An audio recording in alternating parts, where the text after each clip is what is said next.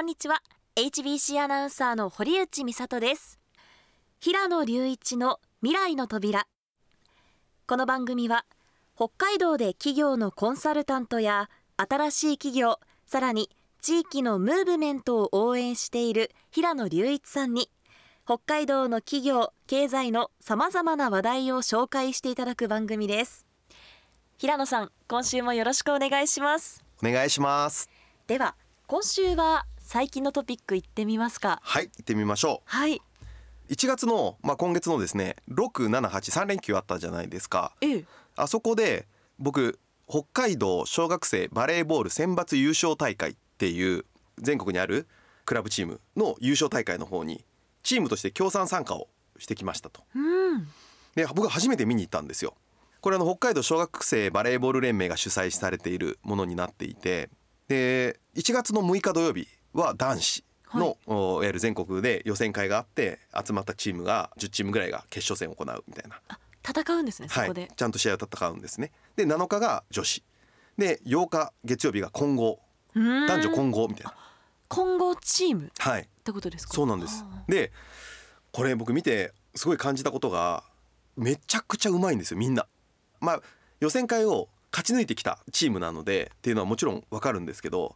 すっごい上手でーうんびっくりしてあと小学生なんで体格差がやっぱりあるんですよね。すごいちっちゃい子もいるし背の高い子もいるしただちっちゃい子はちっちゃい子で運動神経すごい高かったりとかするんであー身軽な動きがそうはいはいはいで気づいたことは、まあ、とにかくうまいっていうことと親の応援がとにかくすごいあそうだったんですかもう熱の入り方と応援ともうすごい応援練習してきてるんでしょうね。そのそれぞれじゃなくて声を揃えた応援みたいそうなのがそうそうそうそう、あるん各ですチねームごとのええ応援、もう体育館中がもう声聞こえないぐらいの応援になってて。えー、あでもなんかその自分もやっぱり子供がいるじゃないですかはいその子供がやっぱりああいう大会に出て決勝ラウンドで戦ってるとかになるとうんめっちゃ気持ちが入るなと若干僕親の気持ちでその試合を見てたんですよはいそうすると,、うん、とミスをして試合の途中で泣き始めた子がいてあーなんかそれ見てるともらい泣きしちゃって うわーっともう自分の子供じゃないかなみたいな気持ちになっちゃって。スポーツって感動させるものだと思うんですけど、うんまあ子供のやっぱり一生懸命やってる姿っていうのは本当に感動しましたっていうう。ーんでもう一つあるんです3つ目があって、はいこの男女混合っていうのが3日目にあったんですけど、うんうんこれ僕すごい面白いなと思ってなんか6人でバレーするじゃないですかはい男子3女子3とかじゃなくていいんですよ。じゃあ5対1とかあそうなんですそれはもう自由なんですえー、男子が5女子が1でもいいし、はい女子5男子1でもいいみたいななんとなく男性が多い方が有利なのかなって思ったんですけどそう僕も思ってたんですけど、はい全然違いましたね、あそうですうか、ん、全く関係ないですね小学生ぐらいだとへー体格差とか体力差が多分ほぼないあの最後決勝戦に残ったのは男子5女子1のチームと、うん女子5男子1のチームだったんでその2チームが戦ったんです戦かったん ですめっちゃ面白くて足したらちょうどそう男足した女らちょうど一緒あの小学生のバレーってこうローテーションで回らないんですようんうん前衛の3人はずっと前衛うんうんで後ろのチームはずっと拾うみたいな感じになっていて1日で4試合最大4試合ぐらいやるんですけどはいもう体力的にもう無理でしょって思うんですけどやっぱ小学生の体力無限なんです よね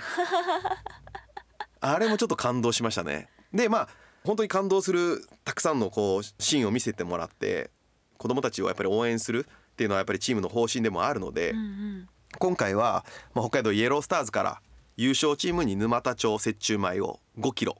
全員にへえ12名登録されてるんで12名全員にですね同日月とそれぞれのチーム36袋持ってって、あーすごい、はい、プレゼントをするとで準優勝チームにはイエロースターズのオリジナルタオルをそれぞれ全員にまたプレゼントとうんで4位以上ベスト4に残った、えー、全てのチームにイエロースターズのオリジナルグッズを全員にこれまたプレゼントということで、えー提供させていただいたと。で来年はよりしっかりとサポートをさせてもらいたいなと思っているので今後はですね連盟とか協会の方といろいろ打ち合わせをしながら、まあ、バレエを楽しんでもらえるようなそういう取り組みをしていきたいなと思っています。はい、普段プロスポーツバレーを応援している平野さんの立場から見ても、はい子供たちのバレーってやっぱ違うんですね。ああもう全然違いますね。なんていうのかな、まあ、勝ち負けっていうのはもちろんあるんですけど勝ち負け以上になんかこう楽しくバレーをしてるまあ多分指導者の思いだったりとかもあると思うんですけどそれがすごくやっぱり伝わってくるシーンがたくさん見れるのでいいなって思いましたね。うん、うん美味しいお米食べて大きくなってそうですそうですイエスタにはい加入ということもあるかもしれないんで、そういつかはそういう風になってもらえるといいなと思いながら応援してました。そうですね、はい、じゃあ本番では使われませんがあの確定しちゃった確定ですが、はい、あの堀内さんの最近のトピッ クを僕はちゃんとあのえポッドキャストでは聞いてるので、りがとうございますはい、我が家ではあの最近車で移動するときに妻が流し続けてくれているので、はい、期待してお願いします。そうですねラジオでカットされてもポッドキャストでは聞け聞けます。 はい、そうですねなんか最近1月にうん道外出身の子と一緒に北海道内を旅行したんです、ほそうすると北海道の新しいところが見えたなと思った話う、はい、なんですけど行ったのは旭川行って、はいあと帯広の近くはいをぐるっと回るスタイルで行って、私が基本的にプランを組んで、はい、もう北海道といえばこれでしょっていうものをいろいろ詰め込んでみたんですよ、うんまあ帯広なら豚丼、うん旭川はラーメン、はい、食ねあ、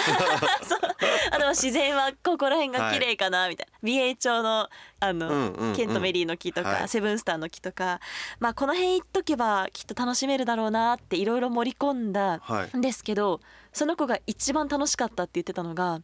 帯広市の駅の目の前ではい、今スケートリンクが張ってあるんですよ。へえ、そうなんですか。で屋外でスケートができるっていう場所があって。え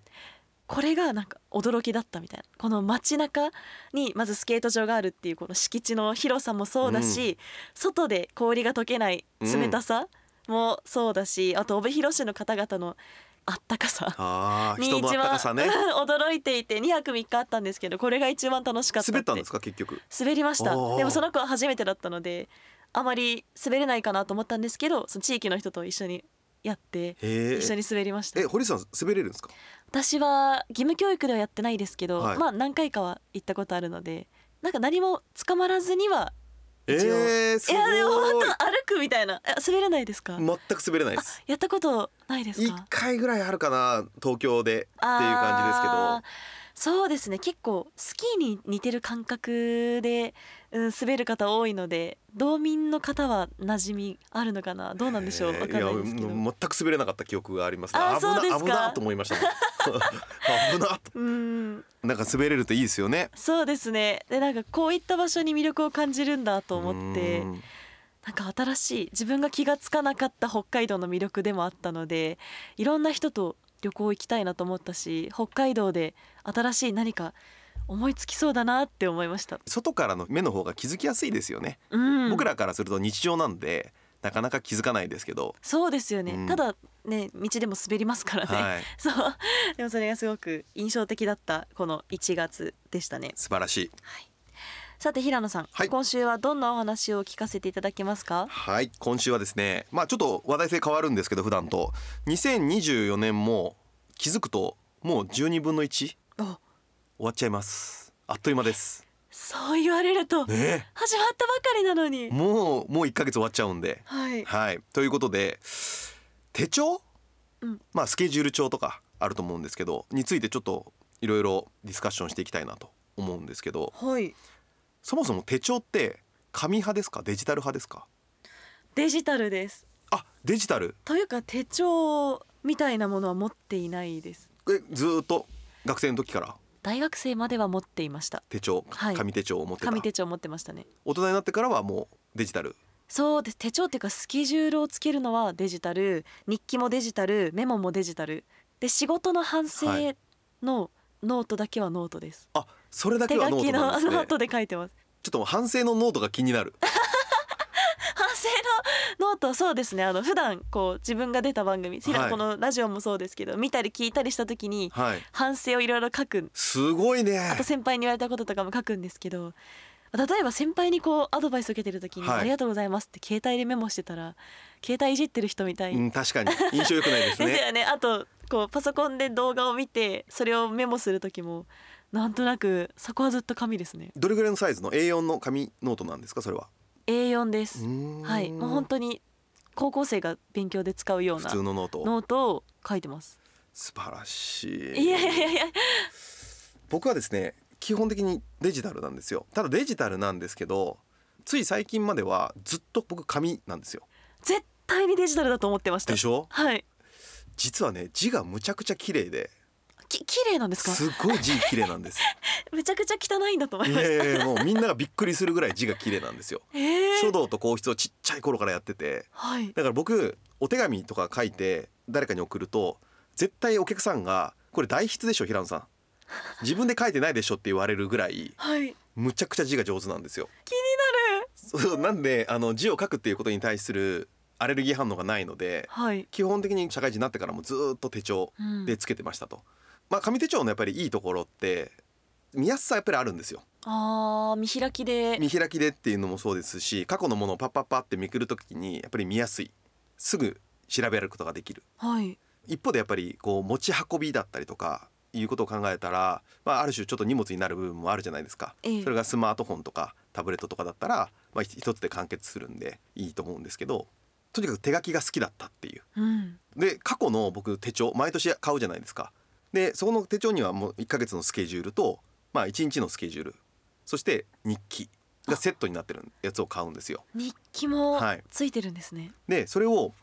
223歳からずーっと毎年分貯めてるんですよえー、捨ててないんですか、はい、未だに残してるんですよで定期的にそれを取り出して振り返るようにしてるんですねあーそうするとあ昔こんなことで落ち込んでたなとかこんなことで落ち込むことなかったのになとかなんかそういうことを、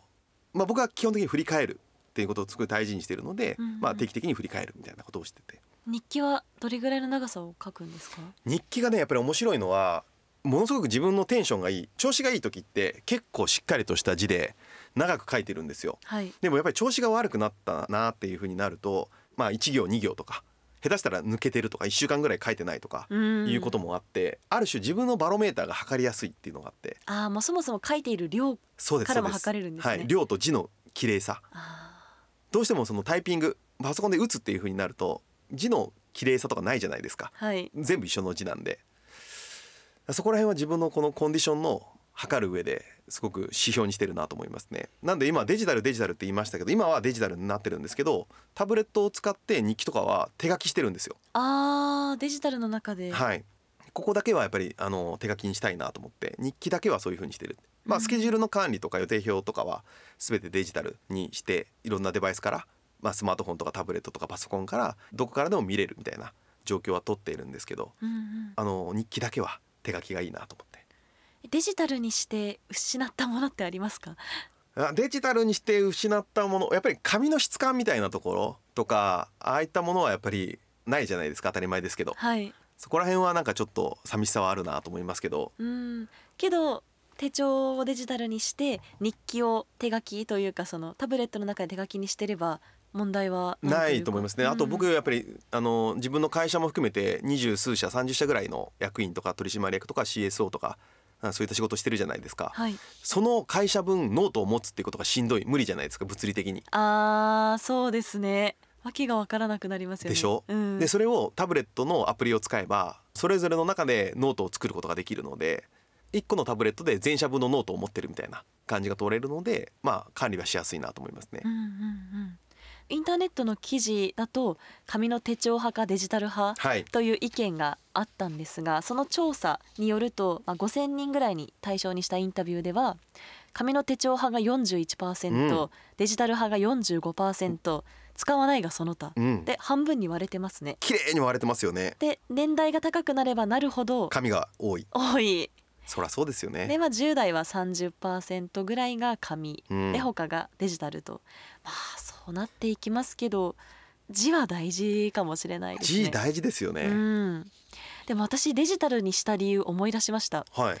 大学生の頃手帳を落としたんですようわー紙ので日記もそこに書いてあったのですが見つからなくて恥ずかしい結構赤裸々に全てを書いていたので こういうことがあるんだって思ってデジタルに移行しましたいやー確かにね、はいパスワードかけとけばね大丈夫ですからねデジそうタなルだとんですよねうんなのでそういったこともありますけど愛情あるものは捨てられなかったりしそうまですしすね。まあでもこの時期僕あの文房具屋さんとか行くと手帳コーナーやっぱり見ちゃうんですよね。うーんずーっとぐるぐる回って会話しないんですけど今どういう手帳が流行ってんのかなとか、はいそれは見るようにしてで自分がもしこれを買ったらあどういう使い方するかなとかなんかそれはなんかなんとなく妄想してるっていうえー、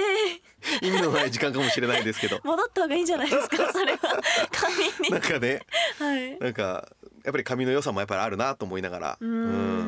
ん見るようにしてますねうー。ん悩ましいですうね、ん、悩ましい手帳派デジタル派、うんね、いろいろあると思いますけど、まあう、んお互いにねいい部分がきっとあると思うのであのそういったものをしっかり使いながらでやっぱり人間記憶忘れちゃうんでねしっかり書きながらかつ今日あったことを振り返りながらそうやって人生を一歩一歩進んでいくっていうことが多分大事なんじゃないかなと思うので、まあ、1月まだ間に合うのでね、はいまだ手帳も買ってない日記もつけてないって方は新しいことをスタートしてもらえるといいんじゃないかなと思います。そうですね一ヶ月分はい書きます、 今週は手帳についてお話しいただきました、はいさて番組では皆さんからのメールお待ちしておりますメールアドレスは未来アットマーク hbc.co.jp です番組への感想や平野さんに聞いてみたいこと普通のお便りなどなどどんなことでも構いませんお気軽にメッセージをお寄せくださいでは平野さん今週もありがとうございましたありがとうございました。平野隆一の未来の扉出演は